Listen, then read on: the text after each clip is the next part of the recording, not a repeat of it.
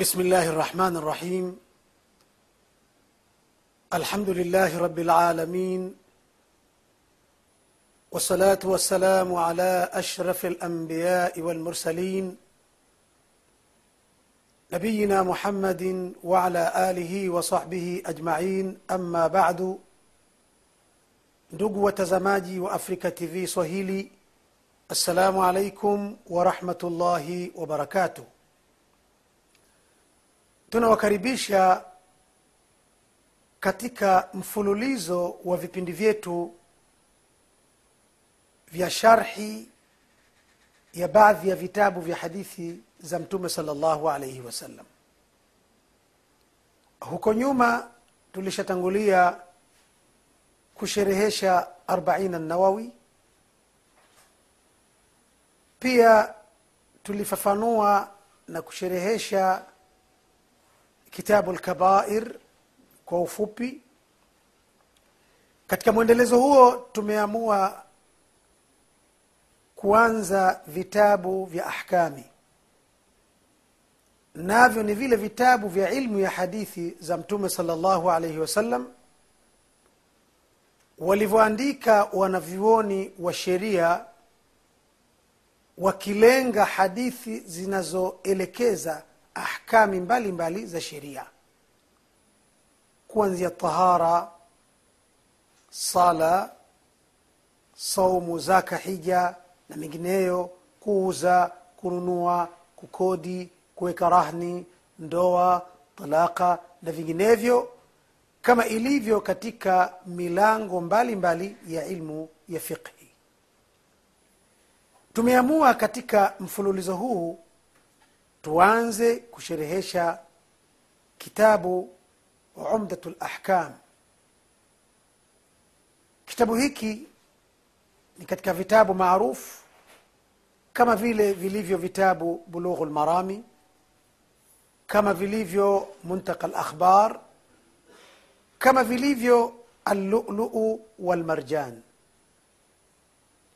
Tumeamua kufanya hivyo ili kumweka karibu mtazamaji na hasa yule mwislamu kupata zile dalili za sheria ambazo kwa kawaida zinatumika katika kuelezea maswala mbalimbali mbali ya kisheria. Umdatu lahkam tumesema ni moja ya vitabu maarufu katika eneo hili lakini unapoelezea kitabu inakuwa busara pia kuelezea ni nani mtunzi wa hicho kitabu ili msomaji apate sura ya ukaribu kuona kwamba anasoma kitabu kilichoandikwa au kilichokusanywa au kilichotungwa na mwanachuoni mwenye sifa kwani si kila kinachosomwa kina hadhi na thamani. Hadhi itategemea uwezo mkubwa alionao huyo aliyeandika kitabu. Kwa hivyo leo hii tunawaletea umdatu lahkam lakini kama tulivyosema tutachukua fikra kwa ufupi juu ya huyu mwanachuoni aliyotuandikia umdatu lahkam mwanachuoni huyu anaitwa abdul bin abdulwahid bin ali bin surur bin rafi bin hasan bin jafar. Nasaba yake imeendelea mpaka mwisho huko. Mwanachuoni huyu alizaliwa mwaka mia tano na arobaini na moja hijiria. Na alikuwa katika hali ya ufahamu wa hali ya juu. Ni mwanachuoni ananasibika na dimashqi kwa maana ya damaska. Miji hii yote inanasaba naye katika kuzaliwa na kukua.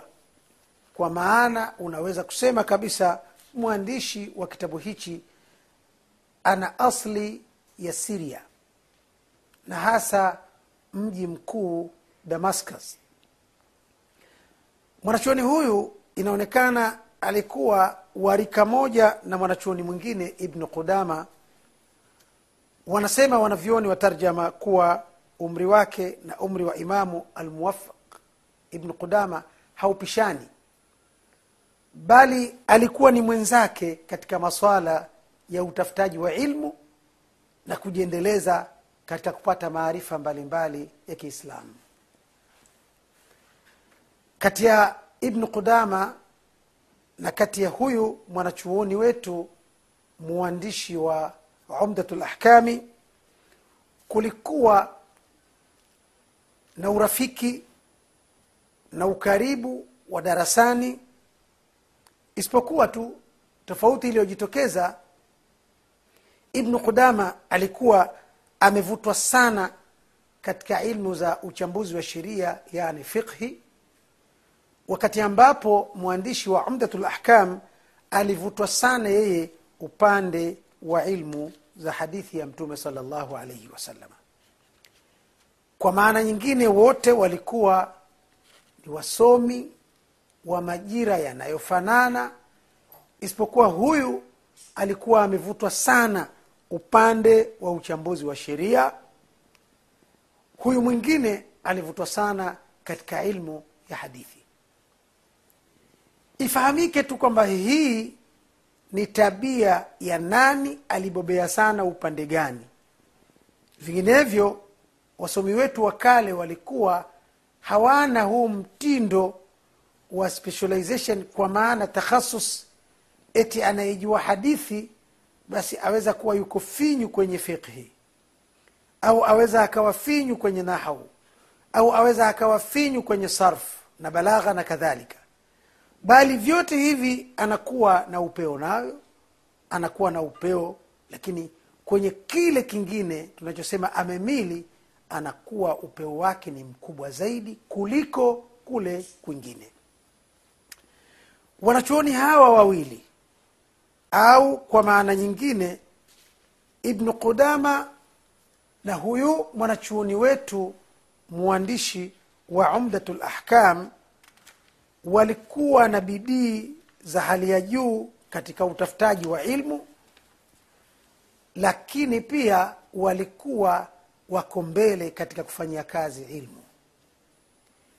Miaka yetu hii imekumbwa na maafa.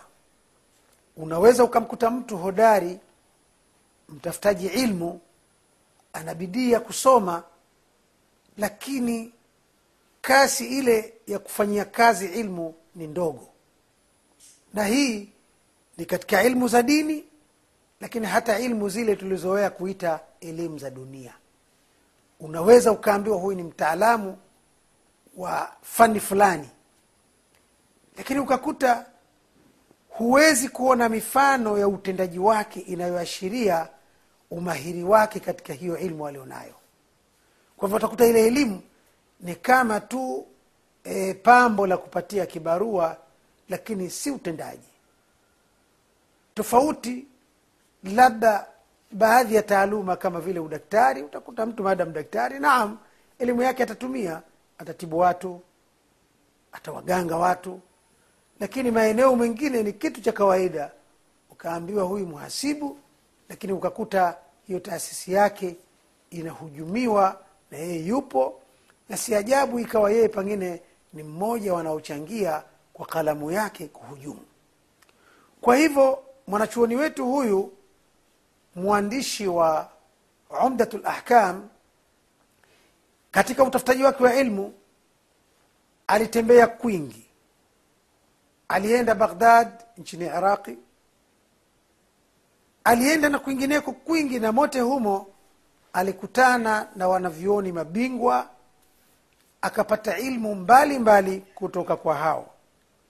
Kama wanavyosema alikutana na wanavyoni mabingwa wa maeneo hayo na kwa kukutana nao aliweza kuchota katika chemchem zao zisizokauka. Alichota kiasi kwamba alikonga kiu yake mwanachuoni wetu huyu mwenyezi mungu amrehemu kama ambavyo aliingia baghdad kutafuta ilmu vile vile alienda masri na pia alienda katika miji ya asbahani nchini iran na akarejea dimashka na hapo napo akakabiliana na wanavyoni wakubwa wa nchi hiyo akaendelea kuweka katika hazina yake ilmu mbalimbali mbali kutoka kwa mabingwa hao. Kwa hivyo mwanachuoni huyu anatambulika kwamba ni bingwa wa ilmu mbalimbali mbali, ni bingwa ambaye kama wanavyomsifu la yushaqu ghubaruhu vumbi lake huwezi ukalipasua. Na hii wanafumbia kuwa alikuwa ni bingwa aliyepindukia. Ukiacha hilo la ubingwa wa kiilmu lakini pia alikuwa mstari wa mbele kama tulivyogusia awali katika utekelezaji wa ibada kwa maana kufanyia kazi kile alichokisoma. Alikuwa kama ilivyokuwa shani ya wanavyuoni wetu wema waliotangulia wao walikuwa wanasifika kwa ilmu na amal kwani walijua wazi kuwa ilmu bila amal haina faida. Allah subhanahu wa taala maeneo mengi amepiga mfano wa watu waliopewa ilmu wakawa hawazitumii. Amewataja kwa mifano mibaya sana. Kwa mfano allah anasema aladhina humilu ltaurata thumma lam yahmiluha kamathali lhimari yahmilu asfara. Maana yake ni kwamba aladhina humilu taurata wale ambao mwenyezi mungu amewabebesha taurati amewapa taurati amewateremshia taurati amewajulisha juu ya taurati thumma lam yahmiluha kisha ikawa hiyo taurati hawakuibeba ipasavyo hawakuifanyia kazi hawakuijali wakaiweka nyuma ya migongo yao. Allah anasema kamathali lhimari ni kama vile mfano wake ni kama punda yahmilu asfara anayechukua mazigo ya majitabu mazito mazito mgongoni mwake lakini hafaidiki chochote na majitabu hayo ya ilmu aliyoyabeba. Ndio mfano wa wanavyoni ambao hawafanyii kazi ilmu zao. Sasa hawa wema wetu waliotangulia akiwemo mwandishi wa umdatu lahkam wao walikuwa mstari wa mbele kabisa katika kutumia ilmu zao katika kuzifanyia kazi ilmu zao. Ndio maana utakuta watembeapo ilikuwa ni ilmu inatembea. Kwa hivyo alikuwa mstari wa mbele kabisa kwa ibada mbalimbali mbali, lakini pia kutoishughulikia sana dunia kiasi kwamba akapuuza akhira yake. Ni kweli uislamu unaturuhusu kushughulika na dunia lakini si kwa kiasi ambacho mtu apuuzie akhira yake. Lakini leo kinachoonekana ni watu kujipa muda mrefu wakihangaika na dunia yao lakini wakati huo huo wakaipa akhira kiasi kidogo sana au pengine wakanyima kabisa hiyo akhira kuipa fungu lake. Kitu ambacho ni kosa kubwa. Ndugu mtazamaji kabla hatujaendelea juu ya yanayohusu kitabu hichi na mwandishi wake kwanza tupate mapumziko mafupi